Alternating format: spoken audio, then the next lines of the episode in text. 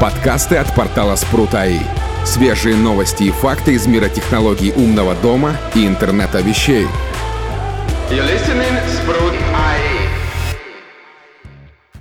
Всем привет, дорогие друзья! Вы слушаете очередной еженедельный подкаст от портала Спрут.Аи.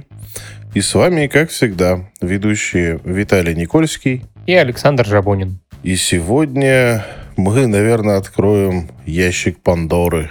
И начнем мы разговаривать про open-source системы для управления умными домами. Вот что вообще темный лес, там блин, заблудиться можно, если не знать, что, где и как. Ну да. Ну, давай сначала, наверное, перечислим такие самые популярные, которые у нас есть. Ну да, я думаю, что, в принципе, тут можно начать с самого популярного, это Home Assistant. Потом у нас еще есть Мажордома, OpenHub, твой любимый Node-RED и кого-то еще забыл. Но есть еще HomeBridge, но это так, это для интеграции в Apple HomeKit. Ну да, это ее, по сути, нельзя назвать прям полноценной системой автоматизации, потому что автоматизации у нее как таковых-то и нету родных. И нету родного дашборда нормального. Ну, он там есть такой, урезанно функциональный.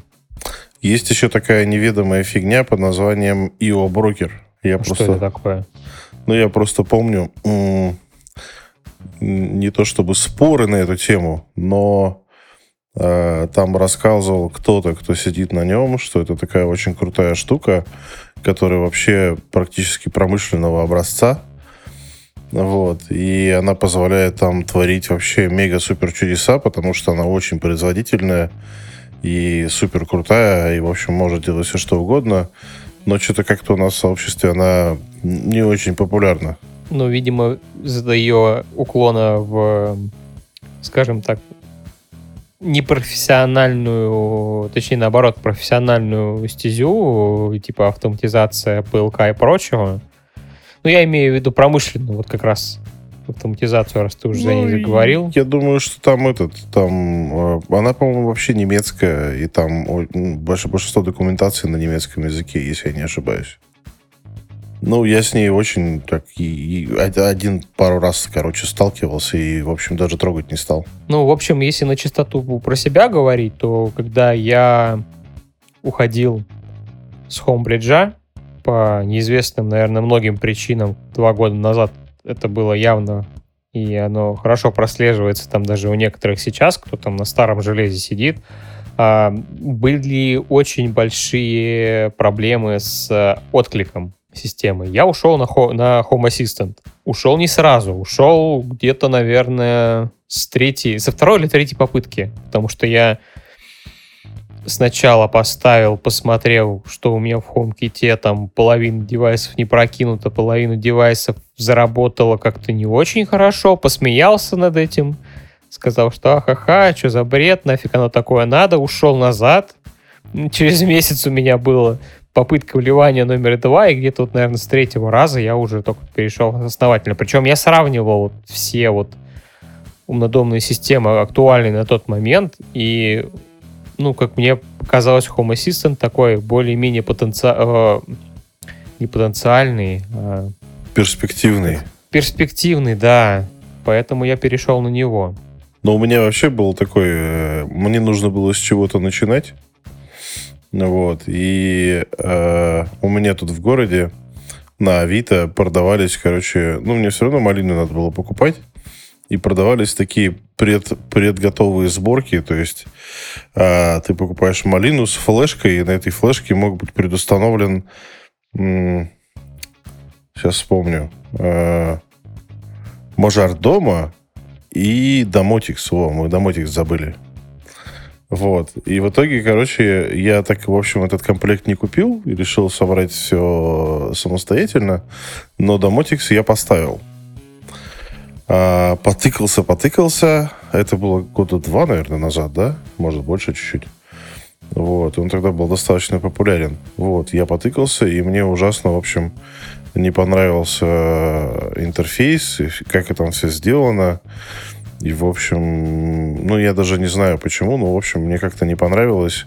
И я пошел ковыряться, опять же, в тот же самый Home Assistant, потому что ну, там и комьюнити было такое побогаче, оно и сейчас, естественно, побогаче.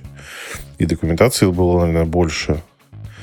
И все в таком духе. Ну, то есть, open-source системы, чтобы вы понимали, да, это такая штука, когда у тебя есть некая исходная базовая установка, которую нужно брать даже не один напильник, а брать такую пачку напильников и настраивать, дописывать, допиливать под себя.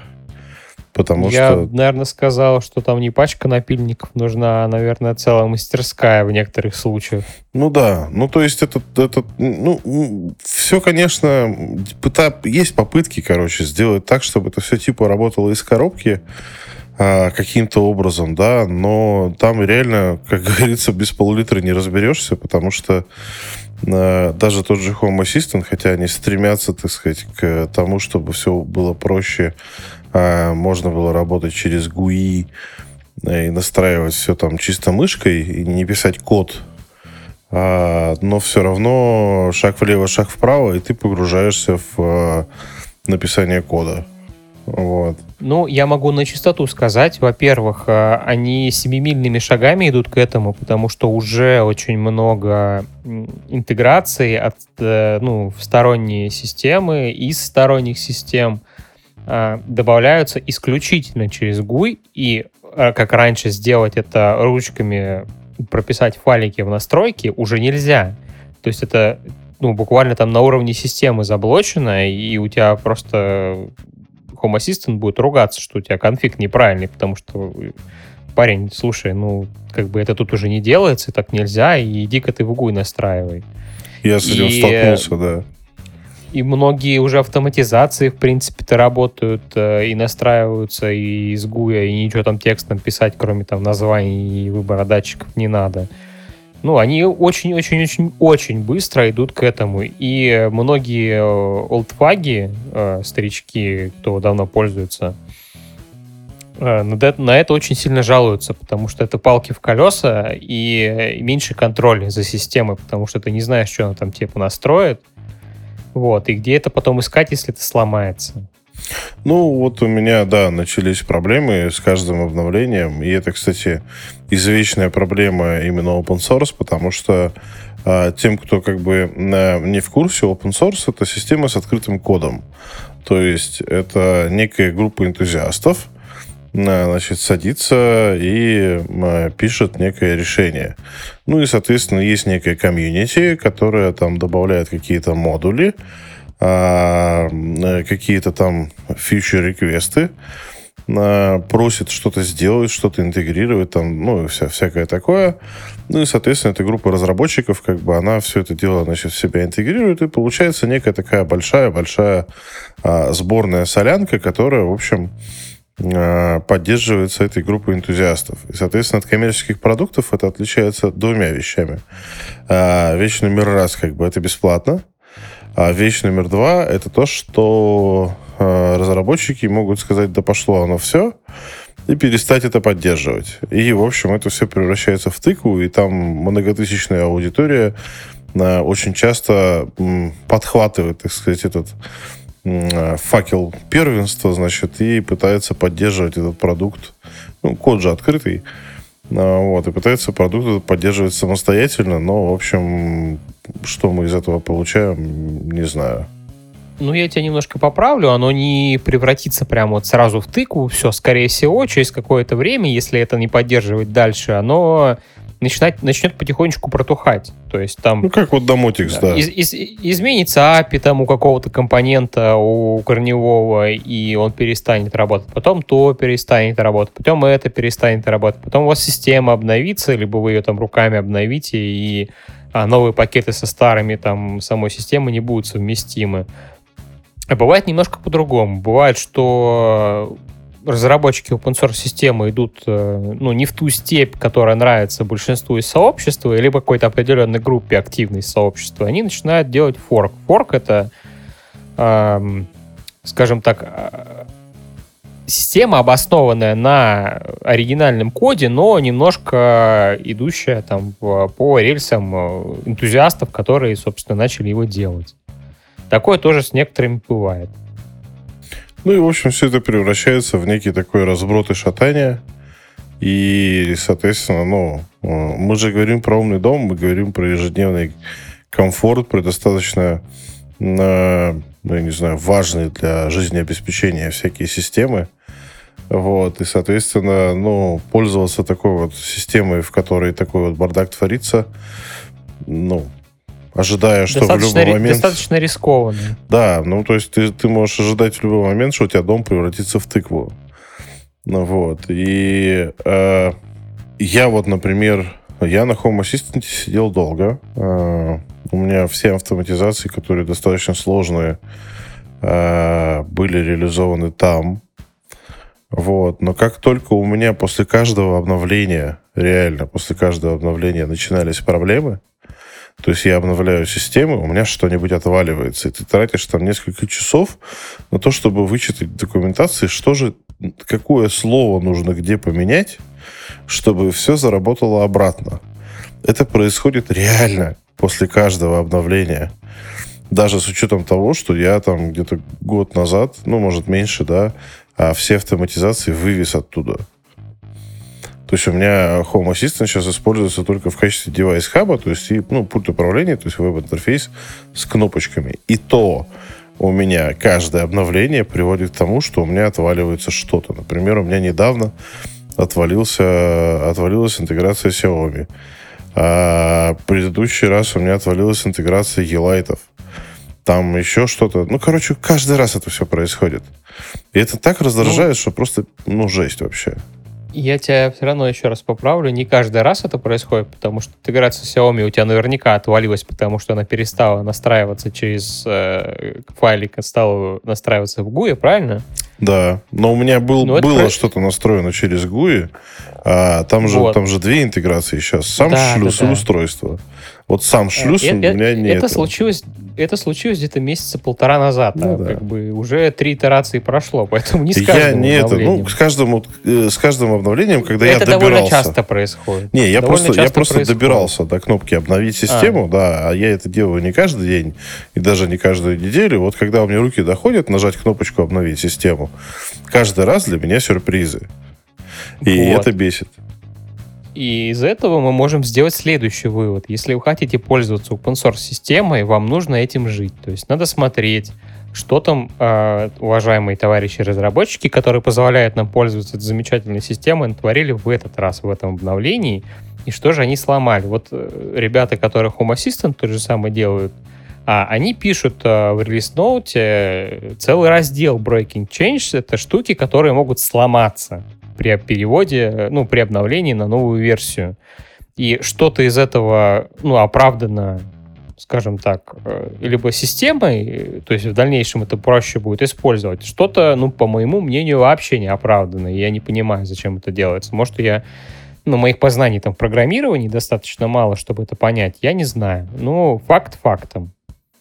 Этим надо прям жить, дышать и постоянно за этим наблюдать. Иначе вы рискуете через месяца 3, как Виталий, обнаружить, что у вас половина систем не работает при очередном обновлении. Да. То есть open source в таком виде, он, я думаю, не подходит тем людям, кто хочет поставил, забыл и там с определенной периодичностью там раз в полгода нажать кнопочку «Обновить», чтобы, я не знаю... iOS обновился, вы кнопочку «Обновить» нажали, у вас все опять заработало. Без каких-то там дополнительных танцев с бубнами. Ой, это далеко не всегда так бывает. Ладно. И open source, он требует все равно знаний. Я программированием не занимался до появления у меня умного дома лет, наверное, 15, если не больше. Вообще никаким программированием. То есть это такое было. И тут пришлось мне изучать, YAML. Пришлось вспоминать, что такое JavaScript. Пришлось изучать... это же все равно знание как такового конкретного языка, оно не особо требуется. Потому что ты все равно сидишь и занимаешься копипастом. То есть кто-то где-то написал кусок кода, ты код берешь, копируешь, вставляешь, как бы, и оно все типа работает. Нужно, чтобы у тебя работали мозги в сторону программирования. То есть ты должен понимать, как это все делается. Надо читать правильно и понимать, что ты делаешь, иначе ты грозит тем, что через полгода, там, когда тебе надо что-то изменить, и там банальную автоматизацию поменять, чтобы я там датчик движения, допустим, срабатывал не через 10 там, минут, а через 5 минут, и ты будешь там чуть ли не с нуля все это начинать искать, смотреть и изучать. Потому что там человек, который поделился там, с этим кусочком кода, не прикрепил аннотацию. Что это кстати, да. Это очень много людей так этим грешат. Вот. И как бы должны быть правильно заточены мозги, чтобы хотя бы уметь читать код, на каком бы языке он ни был написан. Потому что, в принципе, это все равно это английский. Ну, плюс используются всякие Java составляющие, ну, Java-подобные языки, да, и поэтому они, в принципе, достаточно однотипно читаются. И, в принципе, можно достаточно быстро разобраться, потому что код достаточно простой. Вот, и ну, в нем можно легко разобраться. Если вам... Кроме JSON, да? Ну, неважно, на самом деле. Вот, и, ну, то есть, не все же готовы к этому. Абсолютно не все. То есть, я знаю большое количество людей, которые говорят, я не хочу в этом всем разбираться, я хочу вот включить, нажать кнопочку, как бы подключить, как бы, и больше не трогать. Вот я хочу GUI, я хочу, чтобы все вот работало очень просто. Вот. Мало того, что вам нужно же еще, кроме всего прочего, нужно же все это где-то запустить. Соответственно, это нужно поставить там малину, эту малину настроить, навернуть туда систему. Соответственно, вам нужно уметь пользоваться Linux. Для людей, которые всю жизнь пользовались только Windows, Linux — это вообще отдельная вселенная, которая им абсолютно непонятна. Ну, то есть, я айтишник, я с Linux работаю как бы всю жизнь. И, соответственно, для меня это, ну, ничего сложного, никаких проблем не вызывает. И то иногда я иду в Google, как бы, и ищу какие-то команды, которые, как бы, мне нужны. Просто, ну, все так делают. Даже все программисты, которые занимаются разработкой, они все равно гуглят. Да все, даже сисадмины этим грешат. Ладно, чего уж греха таить-то. Вот, и поэтому, как бы, Google, конечно, спасает, потому что, ну, в интернете огромное количество документации, любой, да, и ты можешь, в принципе, научиться чему угодно. Но это время, это затраты, это нервы, это, ну, это отрыв себя от жизни и погружение в нечто новое достаточно серьезное на самом-то деле. Вот, и, ну, вот мы взяли малинку, мы, значит, воткнули флешку. Нужно еще понимать, как бы, что флешки дохнут. Эти флешки нужно с периодичностью какой-то менять. Есть, конечно, там всякие решения типа хитрых флешек на EMMC. Ну, то есть об этом тоже надо каким-то образом откуда-то узнать. Ну, там у нас, например, в статьях почитать, но неважно. Да, то есть люди, которые об этом не задумываются, они просто в один прекрасный момент сталкиваются с тем, что у них вроде малинка есть, лампочки моргают, ничего не работает. Они пытаются, не зная Linux, не зная всей этой фигни, они пытаются понять, что у них сломалось, кричат там во все чаты «спасите, помогите», потом выясняется, что у них сдохла флешка.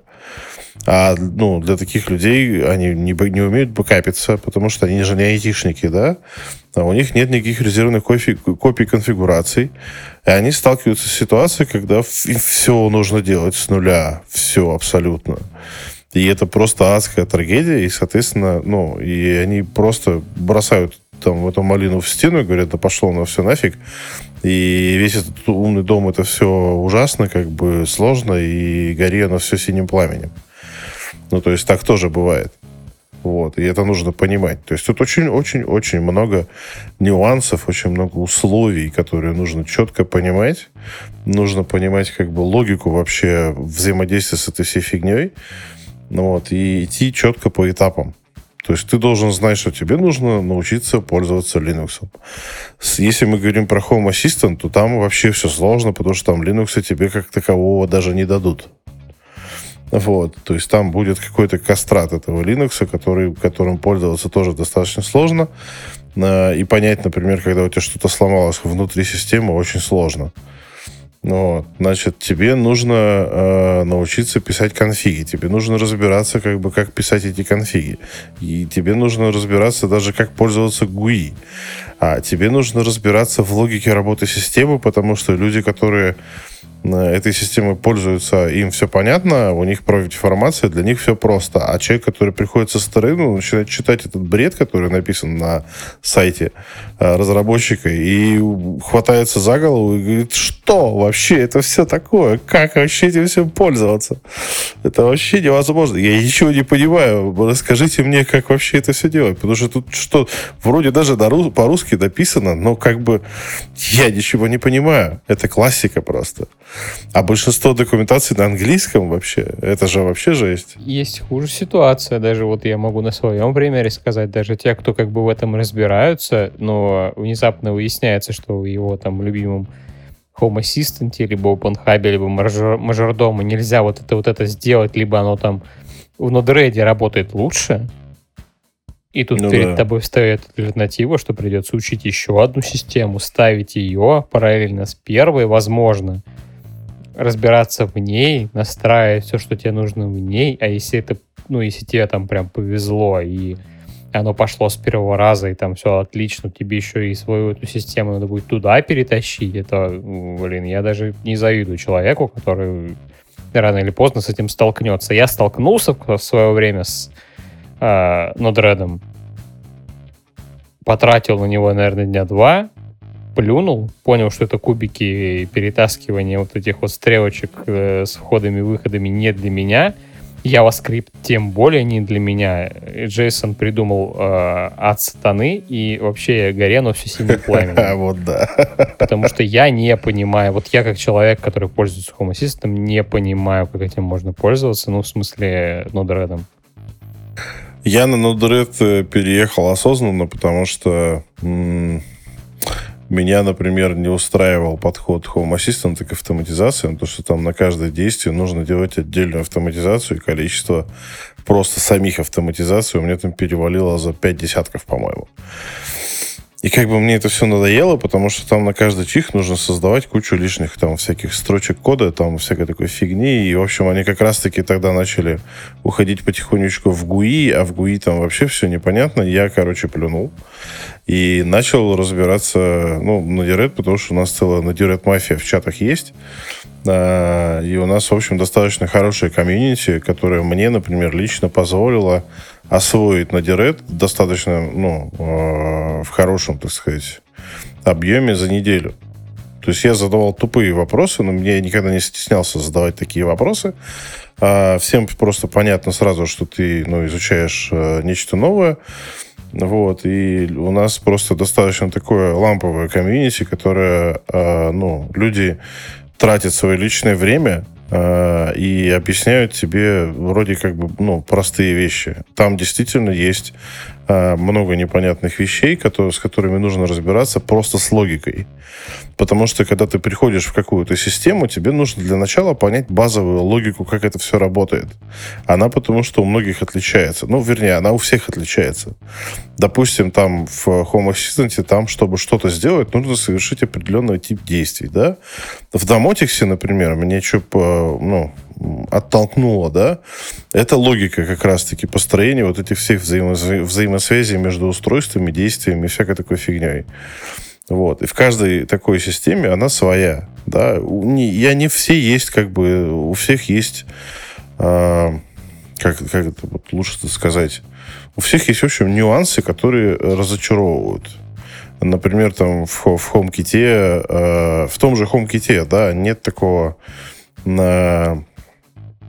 события, как тогл. Тогл — это переключение состояния. То есть, если, например, у тебя лампочка включена, выключить. Если она выключена, включить. В HomeKit такого вообще нету. Ну, это очень, да, кстати, странно. Я в свое время, когда начал китом пользоваться, только удивился, что как бы... А как мне, собственно, ее по этому же действию выключить? Вот. И, кстати, и там, много у кого такого по-моему, нет. Базово, по-моему, так и нельзя сделать это. Да. Вот. И таких вот маленьких нюансов, которые как бы, ну, достаточно неудобные, которые приходится обходить, а обходить, как обычно, через кучу разных таких условий. Через проверки состояния. Там. Ну, короче, вот это все. Вот. И... Для того, чтобы освоить какую-то систему, вам нужно будет изучать ее логику работы, потому что она у каждой системы своя. Потому что каждый разработчик считает, что вот у меня правильно. Вот. И в Node-RED, например, мне понравилось то, что я могу сделать вообще все, что угодно, очень быстро. Мне не нужно каждый раз перезагружать систему, чтобы это все дело запустить. А когда ты что-то... Я с тобой категорически не согласен по поводу перезагрузить систему каждый раз. В Node-RED, когда я с ним ковырялся, и, не так давно у меня еще была такая итерация вовлечением, что-то мне там надо было сделать. Камеры, когда появились эти с копией. Конфигом, который позволяет без большой нагрузки на процессор видео транслировать с RTSP потока. Нифига там такого не было. Мне чуть ли не приходилось ноду заново создавать, чтобы это все дело заработало, в отличие от Home Assistant, в котором можно одну команду вызвать и сбросить конфиг устройства в ките. Не, конфиг устройства в ките это другая фишка. Это не относится к Node-RED, это относится к интеграции с HomeKit. И то там сейчас это все... работает более-менее. Я имею в виду, что ты, допустим, в том же Home Assistant вносишь корректировки в основной конфигурационный файл, и тебе для того, чтобы это принялось, тебе нужно перезагрузить Home Assistant. Это как бы, меня всегда удивляло. А ты давно туда заглядывал? Куда? Конкретно вот в этот раздел. Потому что не так давно ребята поменяли там достаточно сильное ядро, и сейчас у многих интеграций, чтобы применить новый конфиг, не надо всю систему перезагружать. Я видел. Да, вот отдельный кусочек. Понимаешь, когда ты редактируешь базовые вещи, там лампочки, выключатели, сенсоры и всякую такую фигню. А что регулирует? Что редактирует? Я не знаю. Вот у меня отвалились Yeelight, мне нужно перенастроить. Я что-то перенастроил, мне, чтобы применить, нужно перезагрузить. Оно не заработало. Окей. Значит, мне нужно еще что-то написать, там опять перезагрузить. И вот это вот все, оно меня всегда раздражало на самом деле. Вот. И таких нюансов везде очень много. В Node-RED там ты нажимаешь кнопочку, у тебя деплоилось, и ты проверяешь, работает, не работает. Особенно вот когда ты что-то придумываешь, и у тебя количество изменений идут там, я не знаю, раз в минуту. Ты что-то проверяешь, нажал кнопку, работает, не работает, и пошел. Вот с точки зрения именно вот таких придумываний каких-то концепций, Node-RED очень удобный, потому что, он разрабатывался тоже, кстати, в качестве промышленных автоматизаций. Это вообще делала компания IBM, это их поделка. Вот. И оно, в принципе, может делать все, что угодно вообще. Вообще абсолютно все, что угодно. Вот. И там достаточно все удобно, быстро. И, например, вот у меня мои алгоритмы управления там тем же самым окном там, по CO2 или там бризером по CO2. А на Home Assistant я бы очень... заморочился бы. Тут это делается в разы проще. Ты имеешь в виду, что тебе не надо городить там 20 автоматизаций, чтобы настроить твой собственный, скажем так, ритм жизни, при котором там у тебя в определенный момент окно открывается, в определенный закрывается, в определенный там открывается наполовинку. Нет, тут получается так, что у меня, например, собирается там, я не знаю, я собираю 20 показаний датчика CO2, а потом я, значит, их интерполирую. Считаю, каких больше. То есть у меня считается, повышается ли CO2, или снижается CO2, или на месте стоит. Каких, короче, показаний больше. И на основании... Ну, среднюю кривую, короче, считает, на основании этого принимает решение. Грубо, да. Некая средняя, да. И на основании этого принимает решение. Я даже боюсь подумать, как бы я это сделал на Home Assistant, если честно. Вот я как-то даже задумался об этом, потом понял, что не, нафиг это все. Ну, там это сделать очень сложно. А в Node-RED это одна нода, понимаешь, с одной математической функцией, и все. Ну, я понимаю, да, но меня немножко другое пугает. Вот как раз исходя из того, с чем я сталкивался, я понимаю, что со временем ничего не поменялось, потому что это концепция Node-RED, что ты можешь добавить там... такую длинную, извилистую цепочку логических действий, при котором у тебя там куда-то туда, либо в третье, либо в четвертое место пойдет дальше автоматизация, и, соответственно, там следующее совершится. Если я эту портянку открою через год, я охренею это вспоминать и понимать, что у меня там было написано год назад. В ХА достаточно просто это все делается. Вот мне этим больше нравится, что у тебя маленькая автоматизация на определенное действие. Ты ее назвал, там, вот тут мы включаем этот термостат, допустим, на отопление, потому что я еду домой. Окей, все, у нас вот в этом кусочке кода маленьком делается только это. Больше там ничего лишнего нет. Потом следующий, там, если я уезжаю из дома на работу, у меня там следующее. Если там у меня долго нет дома, то следующее. И все, я понимаю, что это можно там в том же Node-RED сделать в одной автоматизации, просто большой. И я вот, честно, со своей памятью боюсь сюда буду залезать через год и вспоминать, что я там где и как наворотил.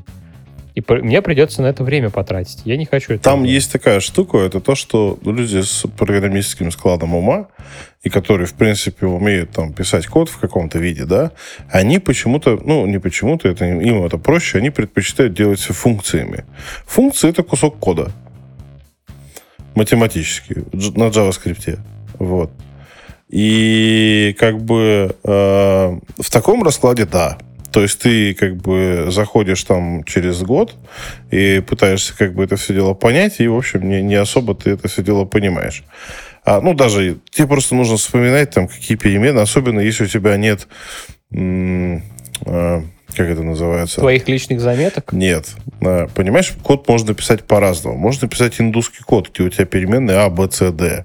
А можно переменные называть как бы, ну, нормальными названиями, да, и тогда ты заходишь, читаешь код, и тебе все понятно. Вот. То есть тут некая этика кода. То есть если ты этим владеешь, и ты, ну, как бы понимаешь вообще последствия того, что ты сейчас пишешь, то даже через год ты заглянешь в этот код, как бы ты все поймешь, потому что там написано все по-человечески, все переменные названы человеческим языком, есть комментарии и так далее. То есть если ты умеешь это делать, и ты понимаешь, как это делать, то да, это все становится проще. Но в принципе в Node-RED 90% автоматизации это всякие готовые кубики, которые четко и понятно ты знаешь, что они делают и зачем они это делают. Но это все философия на самом деле. То есть это, я говорю, у каждой системы это такая склад фигня, ума. Да. У кого какой склад ума. Мне вот это вот не особо приемлемо, потому что я боюсь в этом просто... Ну, я по-любому разберусь, но я потрачу достаточно много своего времени, чтобы в этом разобраться. И я осознанно иду на этот шаг. И несмотря на... Ну, опять, это тоже вот ссылаясь к тому, что надо понимать, если вы хотите в это болото вступить. Что в этом надо разбираться. Разбираться надо не только на момент написания, а держать это в голове, желательно на протяжении пользования всей системы. Потому что рано или поздно вам придется сюда залезть, потому что там ваша жена скажет вам что-то поменять, потому что ей не нравится, что у нее там свет гаснет в ванной раньше, чем надо. Либо вам не понравится, что у вас дверь в подъезде открывается раньше, чем вы к двери подошли. Либо еще что-то. Вам придется туда залезть. Если вы в этом не разбираетесь, либо вы это не вспомните, либо вы на это забьете, будет очень мучительно больно тратить целый вечер на все это дело.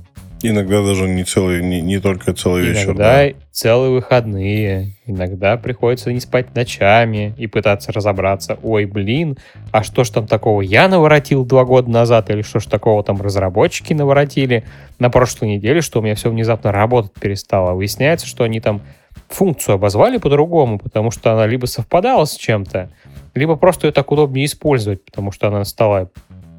принимать, скажем так, удобоваримый неиндусский вид. Вот.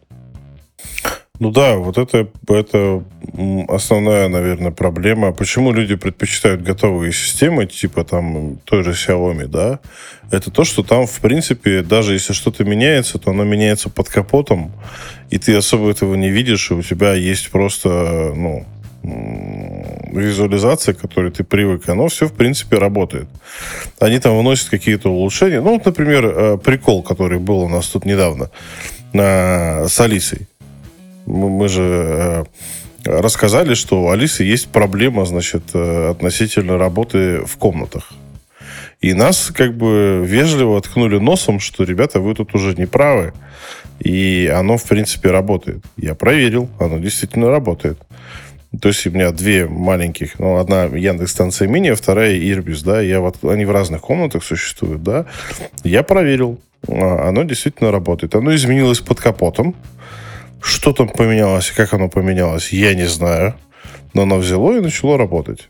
И таких вот изменений, как бы, их очень много. И, в общем, оно, ну, обычно приводит к улучшениям.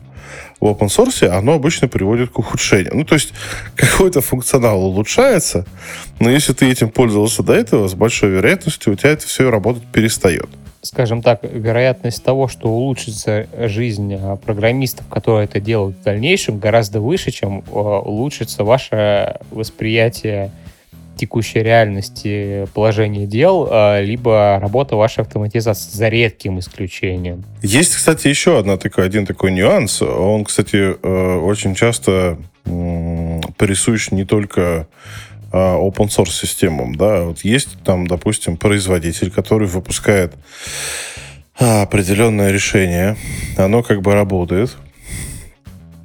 Но так как они это все дело разрабатывали, ну, постепенно, соответственно, доходит до какой-то критической массы, при которой как бы этот код, который дорабатывался постоянно в течение какого-то времени, его нужно переписывать весь. Потому что, ну, уже концепция как бы превратилась в некий промышленный продукт, и все надо было писать по-другому, и, в общем, надо все переделывать.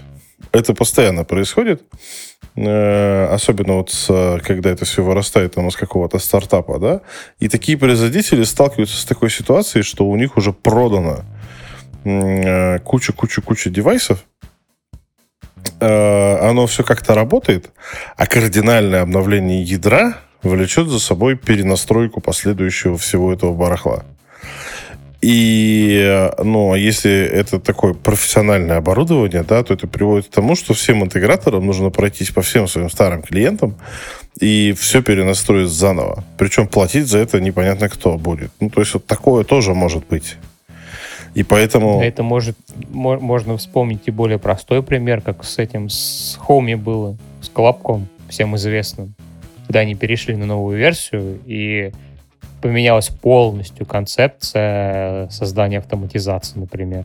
Ну и там еще всех разработчиков предупредили, что, ребятки, как бы вот вам 2 месяца. Слушайте, ну Apple даже так делает. Да, разработчикам-то какая разница? Мне пользователей жалко, которые там налепили у себя кучу всякого интересного, которым пришлось это через 2 месяца после обновления переделывать, потому что, ой, я тут кнопочку нажал, а откатиться — это целая проблема. Я вообще в этом не разбираюсь, что мне теперь делать. Ну да, ну то есть, если вы думаете, что готовые технические решения, которые вы купили, лишены вот этих всех проблем, то вы сильно ошибаетесь. Они, конечно, производители просто понимают, что у них есть как бы некие обязательства, за это все заплачены бабки, и, соответственно, они подобные вещи допускают очень редко, но все равно допускают. Приводит просто вот эта вот коммерческая зависимость, она приводит к тому, что кардинальные изменения, которые могли бы и позволили бы шагнуть продукту дальше 7-мильными шагами, они сидят и держатся до тех пор, пока не будет придуман способ, как это сделать малой кровью. Иногда этого не сделать вообще. Самые хитрые как бы делают проще, они просто выпускают новую версию продукта и говорят: ребят, если вам нужны новые функции, то вы можете купить вот новую железочку за 10 тысяч рублей, 10 тысяч долларов, которая это все поддерживает. Старая будет работать по-старому, но недолго. Так поступил Philips. У них, допустим, есть Philips Hue, И есть первая версия, есть вторая версия. И, соответственно, они просто в один прекрасный момент сказали, что, ребятушки, добро пожаловать в клуб. Но мы прекращаем поддержку первой версии. Поэтому, если вы хотите все новые фишечки, то вот вам, пожалуйста, вторая версия. Покупайте и пользуйтесь. То есть это тоже может быть. То же самое касается того, там, ну, Xiaomi так не делала еще пока. Хотя, как бы, Xiaomi Gateway 2 там не все, наверное, уже можно подключить. А может быть и все. Ну, Да ничего там вроде не поменялось. Я не знаю, может быть, мне, конечно, кажется, но у меня вот он стоит сейчас включенный как ночник. Но у него вроде как те же самые функции, что и у третьего. Он послабее, да, с ним там некоторые фишки нельзя делать, как с тем же там третьим, либо с Михабом третьим, это немножко разные вещи. Вот, но по факту он работает, никто его там из поддержки не исключал. И, ну, значит, вот Xiaomi пока еще до этого не дошло. Ну, короче, вот даже фабричные решения, то есть не open source, а фабричные решения, за которые вы денежку платите, у них тоже такие штуки бывают, что определенное обновление, ну, то есть есть некий предел этого всего. Но на самом деле грустнее всего это когда производитель сидит и он хочет как бы перестроить всю систему, но он не может этого сделать, потому что как бы это повлечет за собой переделку всех предыдущих проданных версий. Причем, ну, они не готовы типа менять аппаратную составляющую, и вот тогда они сидят как бы и ждут чего-то, непонятно чего. Это реальный пример из реальной жизни. Вот, и поэтому все, в общем, у всех есть свои нюансы, у всех есть свои проблемы, вот, но в open source вы этим занимаетесь исключительно самостоятельно.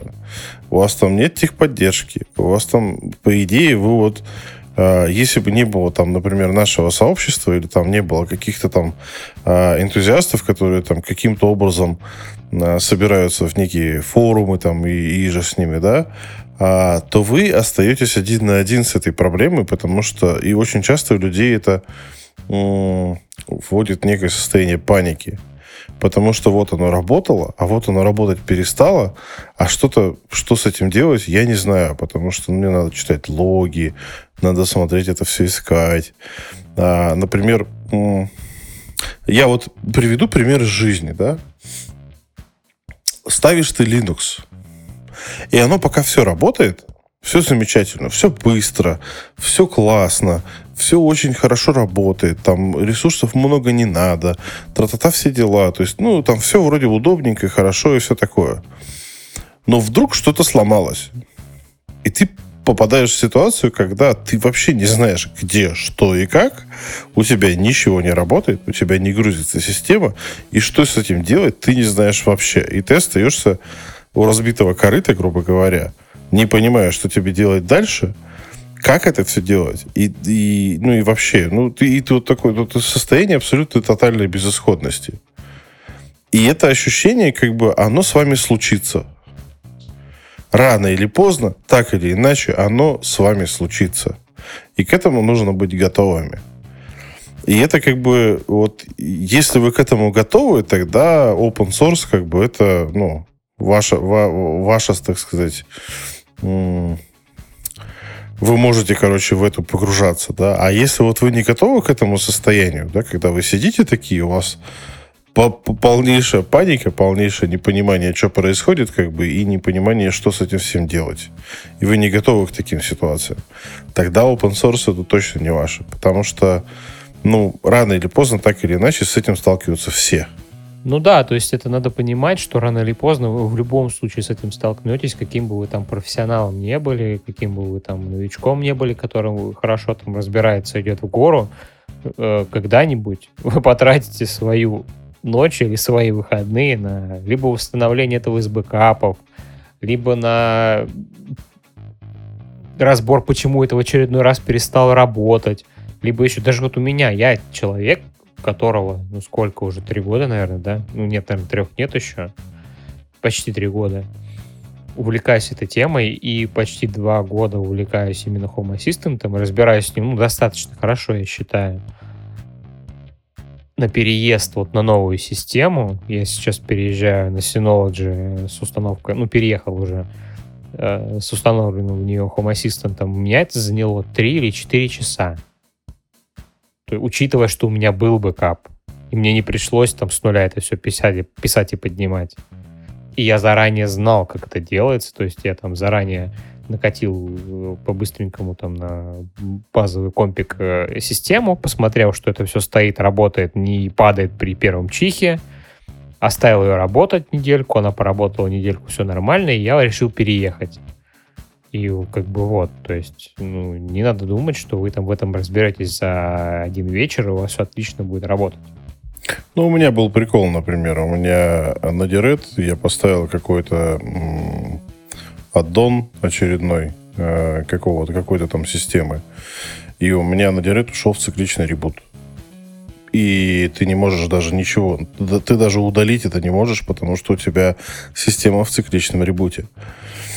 То есть ты в нее даже попасть не можешь. Для того, чтобы тебе разобраться, что с этим всем делать, и как это все дело починить, как бы. А у меня это еще дело все стояло в докере.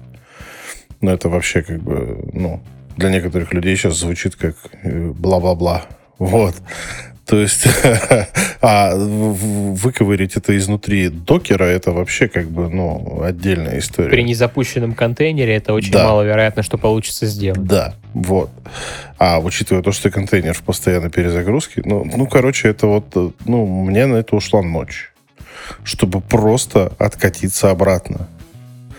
Я даже поставил свежую систему. И попытался, как бы, у меня были бэкапы, но в Node-RED, как бы, если ты восстанавливаешься просто копипастом, там нужно все логины, явки, пароли, как бы, вводить ручками опять.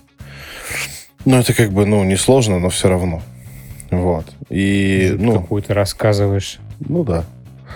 Вот. И подобные вещи, они будут случаться в любом случае с коммерческими продуктами намного реже. С open-source продуктами намного чаще. Но они будут случаться в любом случае. Вот. И, но, так сказать, в этом всем есть и позитив. Потому что open-source системы, они, в отличие от фабричных систем, дают вам ощущение свободы. Потому что вы можете творить любую дичь там вообще. Почему я вообще занялся open source и поставил себе Home Assistant на самой ранней стадии? Потому что готовое решение от того же Xiaomi не удовлетворяло моим запросам с точки зрения автоматизации. То есть она не могла сделать то, что мне было нужно от системы. Вот. В этом на самом деле есть такой забавный нюанс. Я с этим сталкивался в IT вообще, в сфере. И западное мышление вообще, оно немножечко по-другому работает. Люди там, находясь вот в этом, так сказать, менталитете, они пользуются тем, что им дает система. Если система этого не может, они этим не пользуются. У нас менталитет немножечко другой. У нас пытаются заставить систему сделать то, что ей нужно, любыми способами. Даже если она этого не умеет, у нас все равно люди придумывают, как это сделать. Вот. Это действительно разные менталитеты.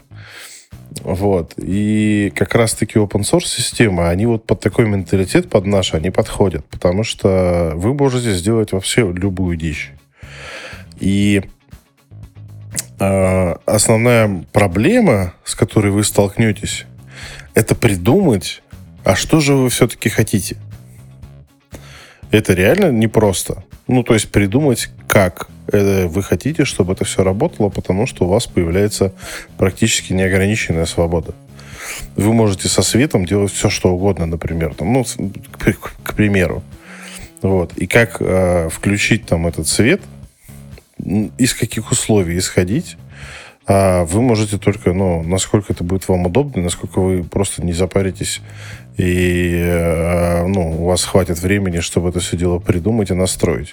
Например... Ну, да, это упрется просто в ваши знания, ваши способности и возможности по свободному времени, потому что предела совершенству, как говорится, нету. И даже из какашки можно сделать конфетку. Ну, просто вот давайте вот возьмем просто кейс, да? Вот у меня стоят мои эти... Я уже неоднократно рассказывал про мои датчики движения, которые у меня стоят на кухне. Когда я дома, они занимаются включением света. У меня два света на кухне. Один свет общий, один свет рабочий свет над этой кухонной столешницей. Вот, соответственно, у меня, например, настроено таким образом, что у меня над кухонной столешницей включается свет всегда, вне зависимости от времени суток, освещенности всякой такой фигни. А общий свет на кухне у меня включается по этому датчику в зависимости там, от освещенности. И эти же датчики у меня используются в качестве сигнализации, когда меня нет дома. То есть, когда я ухожу, у меня система, значит, включается сигнализация, грубо говоря, и у меня датчики перестают включать свет вообще. Они вообще забывают про существование освещения, и они занимаются только определением движения и врубанием мотюгальника, чтобы собака у меня носом там не нюхала, что у меня там на столе есть. Вот. И open source это позволяет сделать любой. Любая, в принципе, open-source система позволит сделать такие условия. А готовая система от того же Xiaomi этого сделать не может. Вот. И таких вот различных штук, их огромное количество, и тут все будет зависеть исключительно от вашей фантазии, и никак иначе. А основная проблема, с которой вы столкнетесь, это придумать вот эти кейсы. Поэтому в определенный момент времени у нас как бы в сообществе люди начинают охотиться за различными кейсами, а как ты это сделал? И как это все дело работает? Вот. Например, там, я не знаю... Ну, там у меня на освещении там просто самое такое простое, да, там завязка... Давай продолжим тему освещения, вспомним эту банальную всеми... замечательную, любимую проблему — это выключение света в туалете. Да. Когда ты там долго сидишь и не двигаешься. Ну, кстати, вот как раз-таки вот с этой проблемой и с многими другими, да, мы почему-то забыли упомянуть относительно того, что в open-source системы можно интегрировать вообще хоть черта лысого. Вот большинство систем, там в Home Assistant тот же, да, можно интегрировать хоть что. Там количество интеграций, оно просто запредельное. Вот. И, например, у меня, например, уровень CO2 меряется на базе DIY-устройств, которые я сам сел собрал, да, которые сделаны на базе ESP. То есть у меня датчик подключен к ESP-шке, она через Wi-Fi долбится там в систему, как бы, и передает данные. И, соответственно, я могу творить вообще все, что угодно. То же самое, например, с тем же самым там туалетом. Все решается тоже достаточно просто. То есть берется датчик, я не знаю, расстояния. Они есть ультразвуковые, есть инфракрасные. Вот. Ставится этот датчик напротив трона. Ну и, соответственно, если ты сидишь на троне, расстояние меньше, свет не выключается. Если ты не сидишь на троне, значит, расстояние больше, значит, свет выключается. Например, и как бы у меня все руки просто не доходят это все сделать, заказать датчики. Виталий, это такое, знаешь, это утилитарное решение проблемы, потому что по факту, если мы правде в глаза взглянем, то мы поймем, что этот датчик нужно поставить в достаточно небольшом помещении, это раз, с достаточно типовым, либо узконаправленным ремонтом, потому что там, как бы, если вы не живете на съемной квартире, либо вы не живете в квартире советских времен, в которой ремонт 10 лет не делался, то вероятность того, что вы сможете там куда-то поставить датчик приближения, крайне мала. Датчик, там еще розетка нужна, да. Да, датчик движения, тот же Акаровский, поставить, в принципе, можно почти в любое место, ну, плюс еще где-то 50-40% помещений получится приспособить, если его покрасить цвет нужный. Теоретически это тоже можно сделать, вот. Но по факту, как бы, эта проблема, вот, если не утилитарно на нее смотреть, а с подходом к делу, то ее достаточно сложно решить. Она там частично решается у тех, у кого есть домашние животные, и у них там лоток стоит в этом месте. Частично решается тем, кто рискует и готов ставить датчик движения к потолку. Я так не делаю, потому что вероятностью с 80% через год он сдохнет от большой влажности сверху. Не дохнет. У меня стоит. Не знаю. Я вот не готов проверять на себе. На самом деле, как бы разработчики, так сказать, старших систем, там, KNX и же с ними, они, конечно, над всеми этими потугами ржут постоянно, потому что, ну, как бы там уже все придумано. То есть в тех же таких старших системах существует такое понятие, как датчик присутствия. То есть это не обычный инфракрасный датчик движения, это такой комплексный датчик. И, судя по описаниям, он детектирует даже движение диафрагмы. То есть достаточно того, что ты просто дышишь. И он определяет, что там кто-то есть. Это дорого, это богато, но это есть. И это решает эти все проблемы. Вот. Open source же, как бы он... В принципе, в open source можно засунуть такой KNX-овский датчик. Легко. Это не проблема. И вы можете его использовать как угодно. Ну, если вам хватит как бы сил, желания это все дело интегрировать и денег на то, чтобы его купить. Вот. Но вам придется придумать, значит, как это все дело использовать. Скорее всего, интеграция подобных датчиков достаточно кривая, потому что, ну, они дорогие, не очень широко распространенные, и, соответственно, может быть, там какой-то энтузиаст это все дело написал, как бы, но как оно работает, никто не проверял. Вот. И, соответственно, у вас просто появляется абсолютно неограниченная свобода, которая, ну, ограничена только вашей фантазией. Вы можете творить любые кейсы на любой... Ну, допустим, если мы говорим про там однокомнатную квартиру, там особо много кейсов ты и не придумаешь, да? Хотя, может быть, как раз-таки наоборот, да? А если вы живете там в доме на 200 квадратов, у вас там большая семья, куча народу, то вам нужна очень гибкая система. Потому что очень много различных условий. Вот. Это касается, причем, еще интеграции в различные там экосистемы голосовых ассистентов и же с ними. Это касается всяких там визуализаций и всякого такого. Ну, короче, там много нюансов, которые у вас возникают. И open-source системы, они как раз-таки позволяют это делать очень гибко. В зависимости от пожеланий всех членов вашей семьи, а не только ваших гигских таких представлений о том, как это должно работать. Ну да, плюс еще я могу, наверное, дополнить и немножко перевести разговор в другое русло, что open source система это, по сути, не только позволяет вам использовать все, что угодно, добавляя это в себя, но и улучшая каким-то образом, давая большую коммуникабельность с устройством.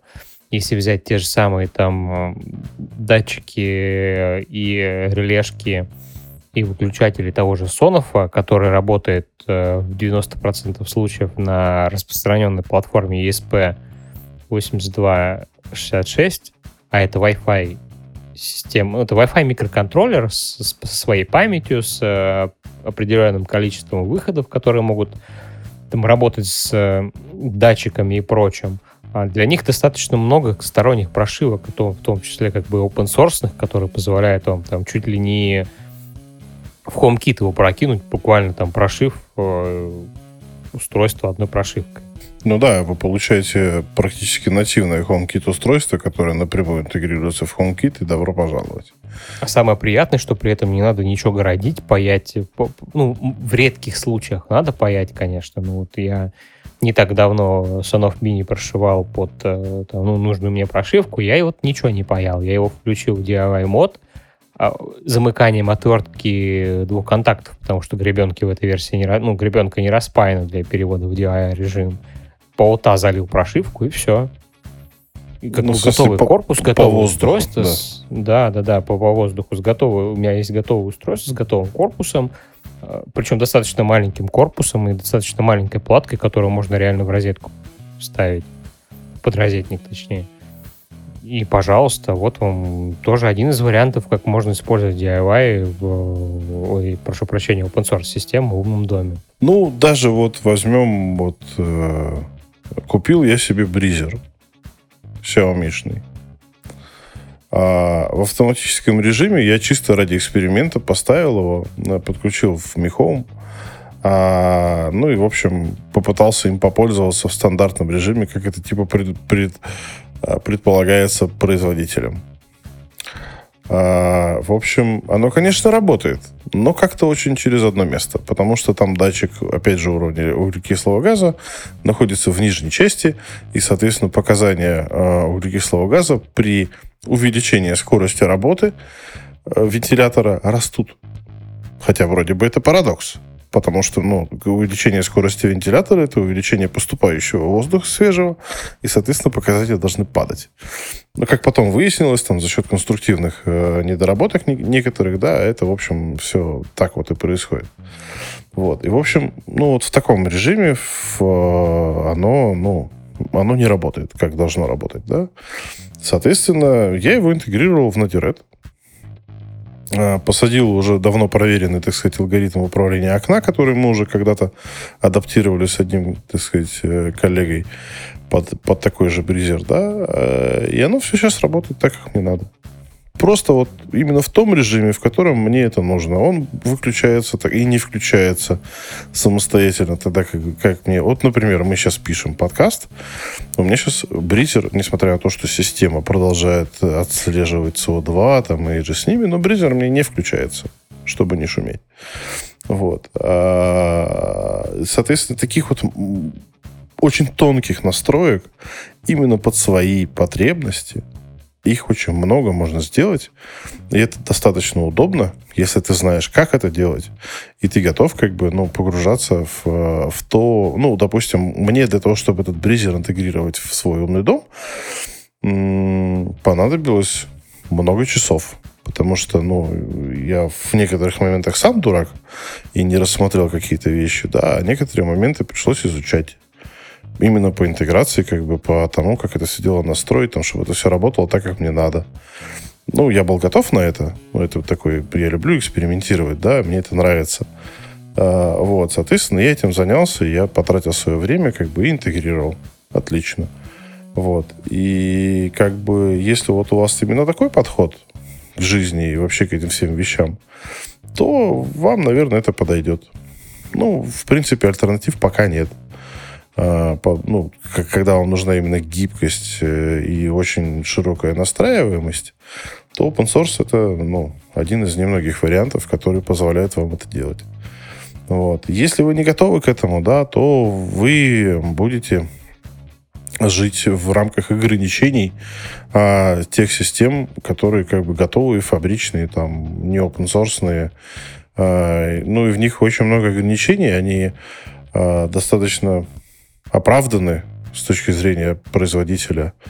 Вот. Но, как бы, если вы готовы с этим мириться, окей, хорошо, это ваш выбор. В принципе, ты прав. Тут в зависимости от ситуации может либо потребоваться ваше вмешательство и там вникание в тему open source, может вас устроит то, как работает у вас девайс там из коробки, и вам не надо будет там вообще в него лезть.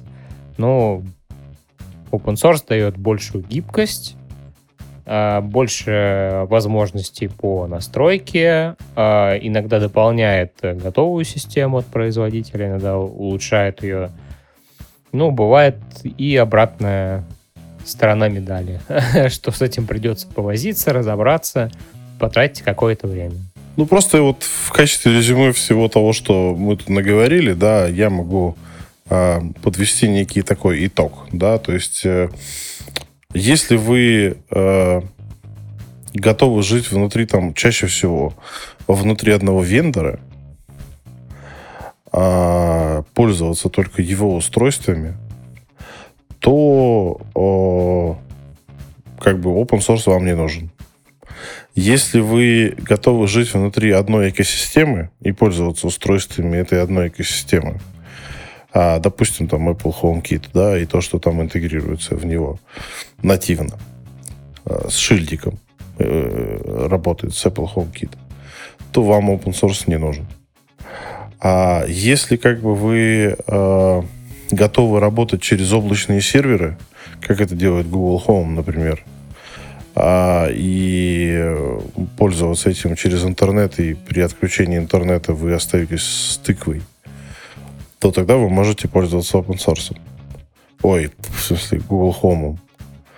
Вот. А если вы хотите интегрировать огромное количество разных производителей, разных устройств, локально, внутри своей сети, с помощью там ZigBee-свистков, Z-Wave-свистков,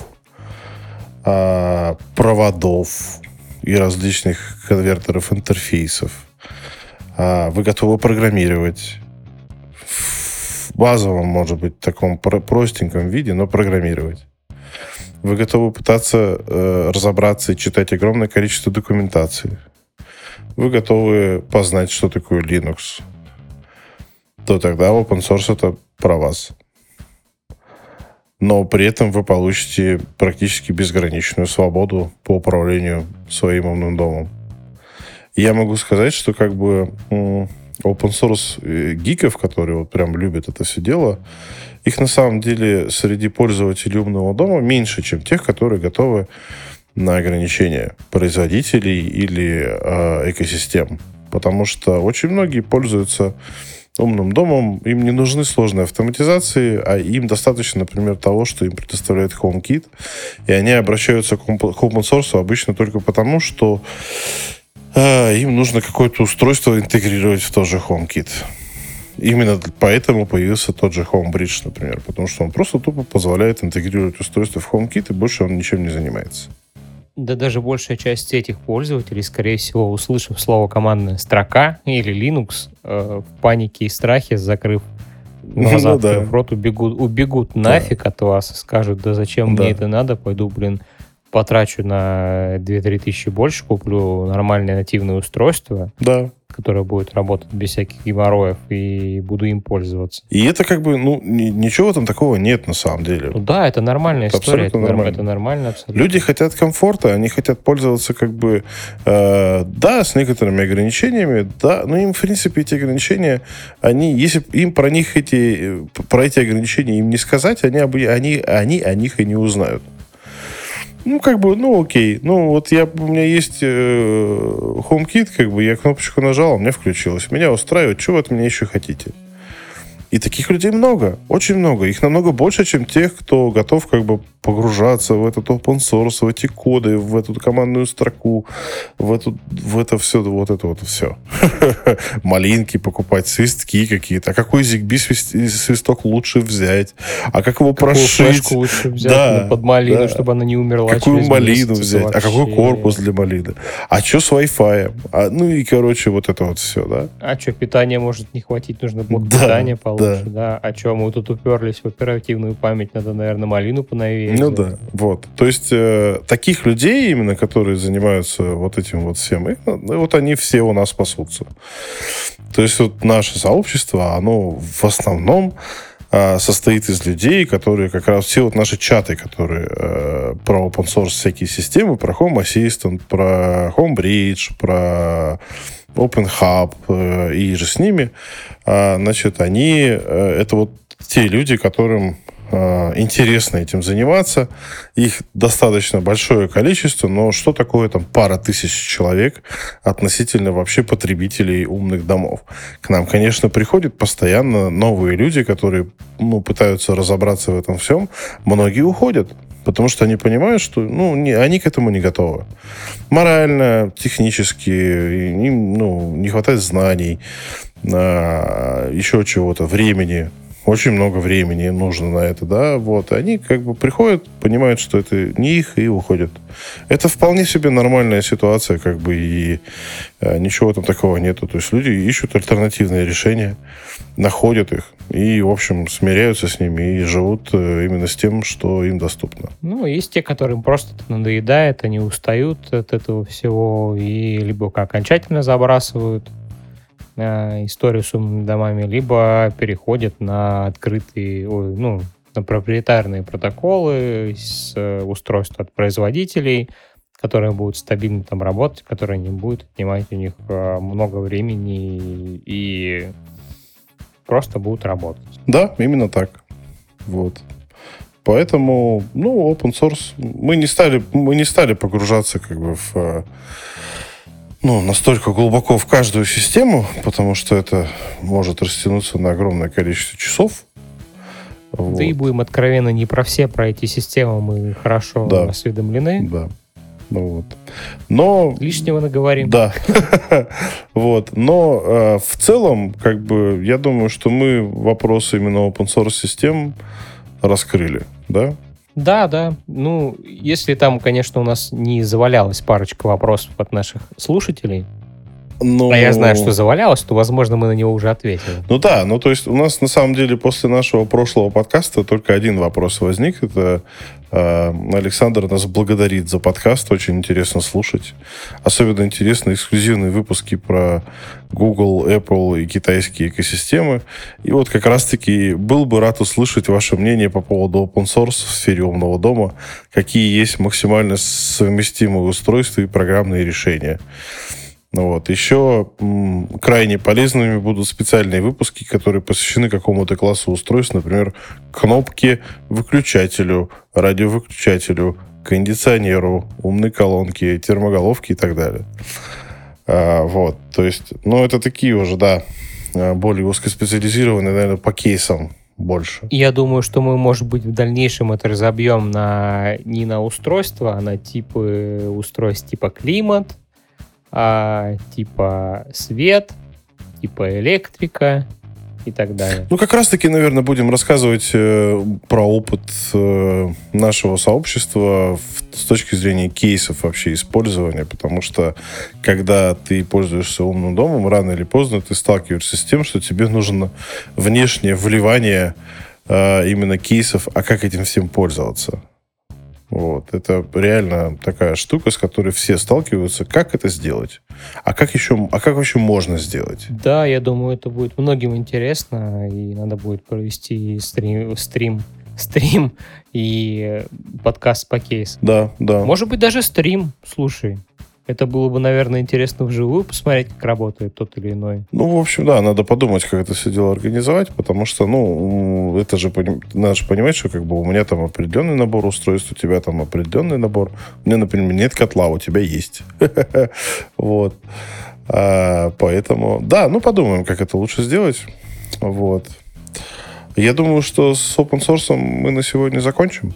Да, я думаю, мы рассказали все, что, в принципе, знаем, и что не будет так сильно глубоко по теме уходить. Я предлагаю тогда прощаться. Всем спасибо за то, что вы нас слушаете. У нас есть специальный телеграм-канал, на котором публикуются наши подкасты, и есть чат, в котором вы можете задавать вопросы, обсуждать какие-то, тыкать нас носом в наши недочеты и косяки. Мы не безгрешны, у нас это есть. Вот. Да, стараемся справиться при первой же возможности. Да. Мы умеем признавать свои ошибки.